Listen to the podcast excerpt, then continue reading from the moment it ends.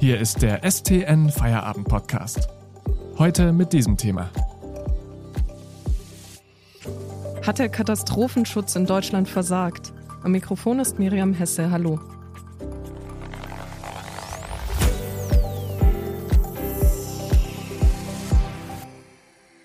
Die Bilanz der Hochwasser in Nordrhein-Westfalen und Rheinland-Pfalz und auch in Bayern ist verheerend. Mehr als 150 Menschen starben bei den Überflutungen. Ganze Orte sind zerstört. Die Schäden haben unfassbare Ausmaße. So erklärte jetzt der Bürgermeister des schwer betroffenen Örtchens Schuld beim Besuch der Kanzlerin, allein für sein Dorf werde der Schaden auf etwa 30 bis 48 Millionen Euro geschätzt. Nun mehren sich die Meldungen, dass die Folgen der Flutkatastrophe vielleicht sogar vermeidbar gewesen wären. Wurde die Bevölkerung zu spät gewarnt? Hat das Schutzsystem in Deutschland versagt? Darüber spreche ich heute mit dem Leiter unseres Berliner Büros, Christopher Ziedler. Hallo Chris. Hallo. Chris, welches Ausmaß haben denn die Folgen der Flutkatastrophe nach aktuellem Stand? Ja, es ist vor allem natürlich das menschliche Leid, das da im Vordergrund steht. Äh, die neuen Zahlen sind, dass allein in Rheinland-Pfalz 117 äh, Menschen gestorben sind, beziehungsweise genauer gesagt allein im Landkreis äh, Ahrweiler. Und das ist quasi sozusagen das Epizentrum des, des menschlichen Leids, wenn man so sagen kann. Insgesamt sind die Zahlen, die Todeszahlen schon jetzt auf über 160 gestiegen. Es gibt äh, allein in Rheinland-Pfalz 749 Verletzte, war jetzt gerade der aktuelle Stand, den ich gesehen habe. Viele, viele Vermisste noch.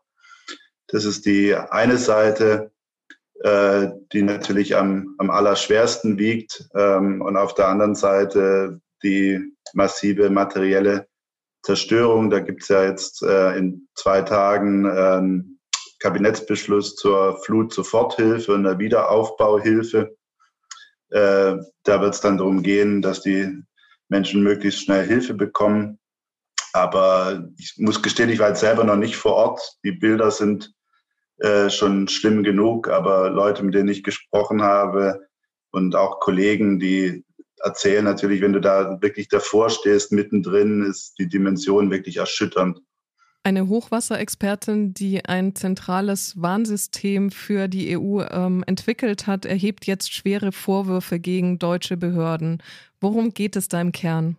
Hannah Cloak von der Universität in Reading in Großbritannien hat einen sehr massiven Vorwurf erhoben. Sie hat dieses europäische Warnsystem für Hochwasser mitentwickelt und sagt, dass die, deren äh, Daten oder die Daten dieses Systems so präzise waren, dass auf dieser Grundlage die Bevölkerung sehr wohl rechtzeitig gewarnt äh, werden hätte können. Nämlich äh, die Behauptung ist, dass es vier Tage vorher diese Warnung gab, vor diesem sehr massiven äh, Starkregen oder dieser Extremwetterlage. Und äh, der Vorwurf ist eben äh, jetzt im Raum, dass im Prinzip auch die Toten hätten äh, verhindert werden können. Hat sich denn die Bundesregierung zu diesen Vorwürfen schon verhalten? Was das europäische Warnsystem vor Hochwasser anbelangt, hat die Bundesregierung heute in der Regierungspressekonferenz ehrlich gesagt ziemlich rumgeeiert. Äh, es ist nämlich so, dass äh, die Behauptung ist, dass, der, dass die Bundesregierung da auch direkt gewarnt worden sei, so wie das in Europa immer ist. Europäische Institutionen oder europäische Verbünde warnen immer die nationalen Regierungen, weil das sind ja die Mitgliedstaaten. Und gleichzeitig hat die Bundesregierung dann aber heute gesagt, ja, wir sind ja beim äh, Katastrophenschutz gar nicht zuständig. Das ist nämlich Ländersache laut Grundgesetz, was auch richtig ist. Und insofern ist es dieser, dieser Fall, wenn man so will, noch nicht so richtig aufgeklärt. Der Deutsche Wetterdienst, der in der, äh, in der Bundesrepublik das Hauptwarnorgan ist, sage ich mal, oder die Hauptwarnbehörde, die gibt die Warnungen an Landratsämter und ähm, Hochwasserleitzentralen weiter. Die haben diese Daten bekommen, sagen aber von sich, wir haben diese Warnungen, so wie es sein muss, äh, weitergegeben. Die seien aber eben nicht so präzise gewesen, dass man da, äh, sage ich mal, Tage vorher schon hätte genau sagen können, wo das runterkommt.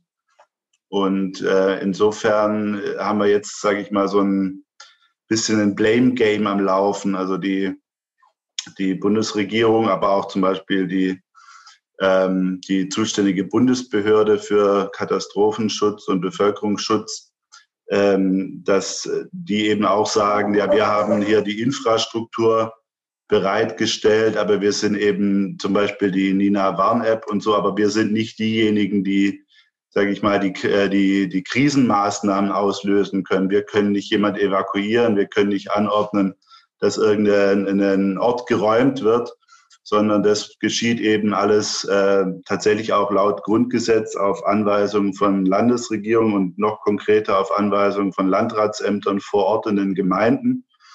Und jetzt wird sich da so ein bisschen auch der schwarze Peter hin und her geschoben. Du hast ja mit dem Leiter des Bundesamtes für Bevölkerungsschutz und Katastrophenhilfe, kurz BBK, also Armin Schuster, gesprochen. Sieht er denn Ansätze tatsächlich, ob sich etwas verbessern muss? Ja, absolut. Also das ist genau der Punkt. Da habe ich eben auch gerade einen Fehler gemacht. Da wird er wahrscheinlich äh, sauer sein, weil das ist genau der Punkt. Ich habe gerade selber gesagt, das sei das Bundesamt für Bevölkerungsschutz und Katastrophenschutz. Und genau das ist es eben nicht, sondern da steht Katastrophenhilfe.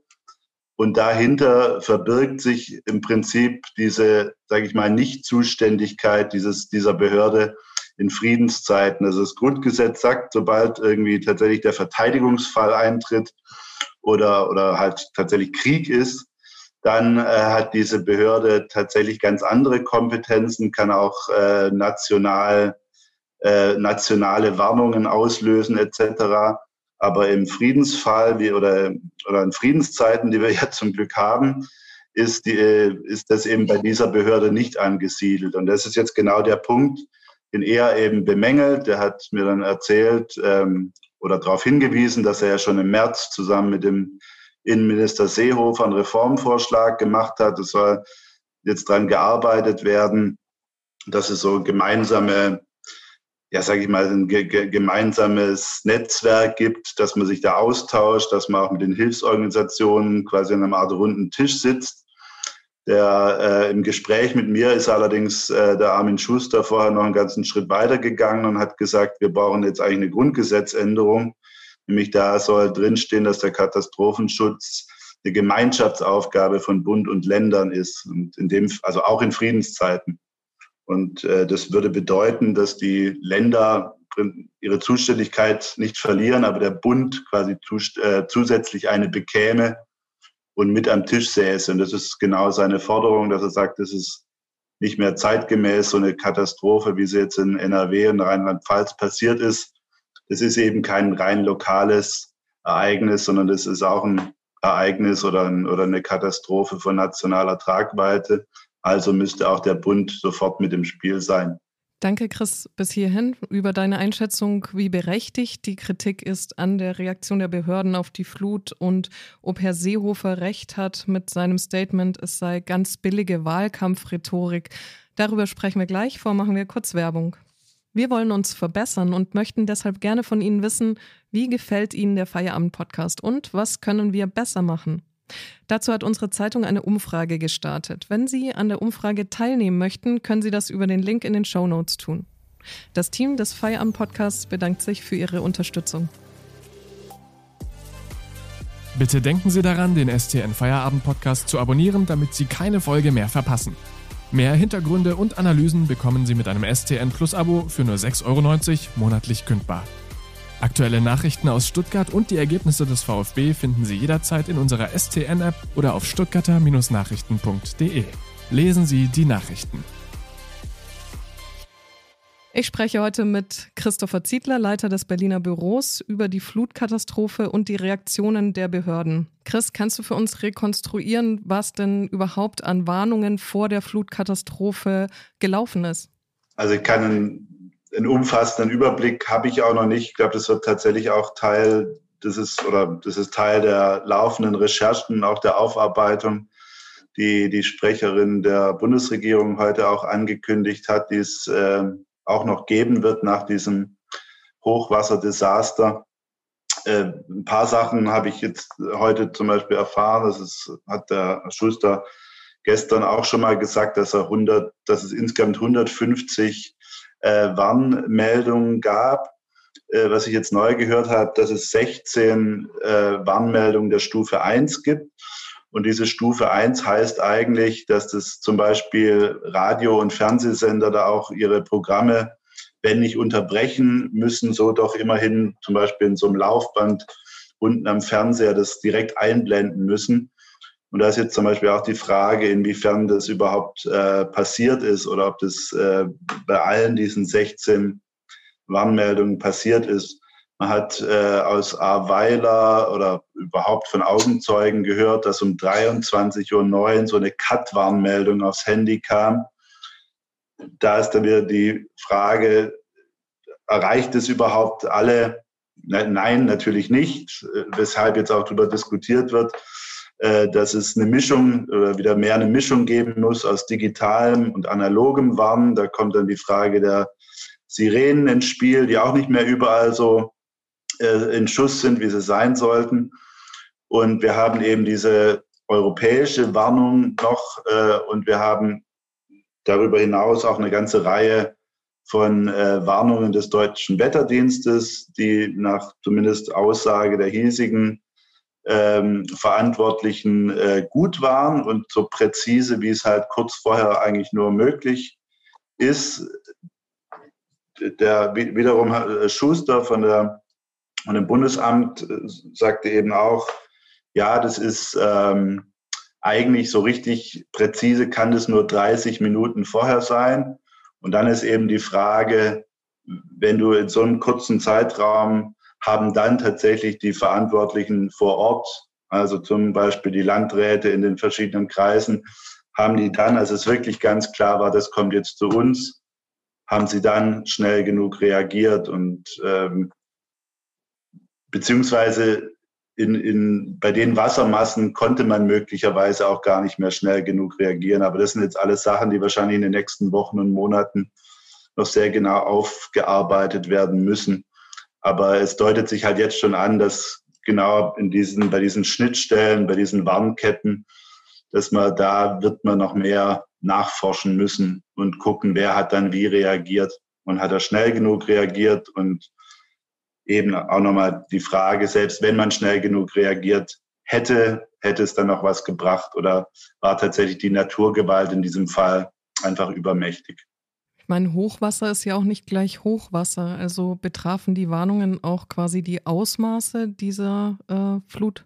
Das kann ich, dazu habe ich keine äh, Informationen, ähm, dass man, glaube ich, sagen kann. Ich meine, das hat der glaube ich, der, der Ortsvorsteher oder war es der Landrat, weiß jetzt nicht mehr, gestern beim Besuch äh, von Kanzlerin Merkel da in dem Ort Schuld, hat ja gesagt, dass der, glaube ich, der bisherige Rekord des ähm, Flüsschens da im Ahrtal, glaube oder, oder der, der höchste Pegelstand bisher irgendwie 3,67 Meter, habe ich noch im Ohr, war und das eben am vergangenen in der Nacht von Mittwoch auf Donnerstag vergangene Woche der Pegel weit über acht Meter lag. Also insofern weiß ich nicht, ob so, solche Pegelstände auch da tatsächlich irgendwie prognostiziert wurden, kann ich im Augenblick nicht sagen. Ich, ich denke mal eher nein.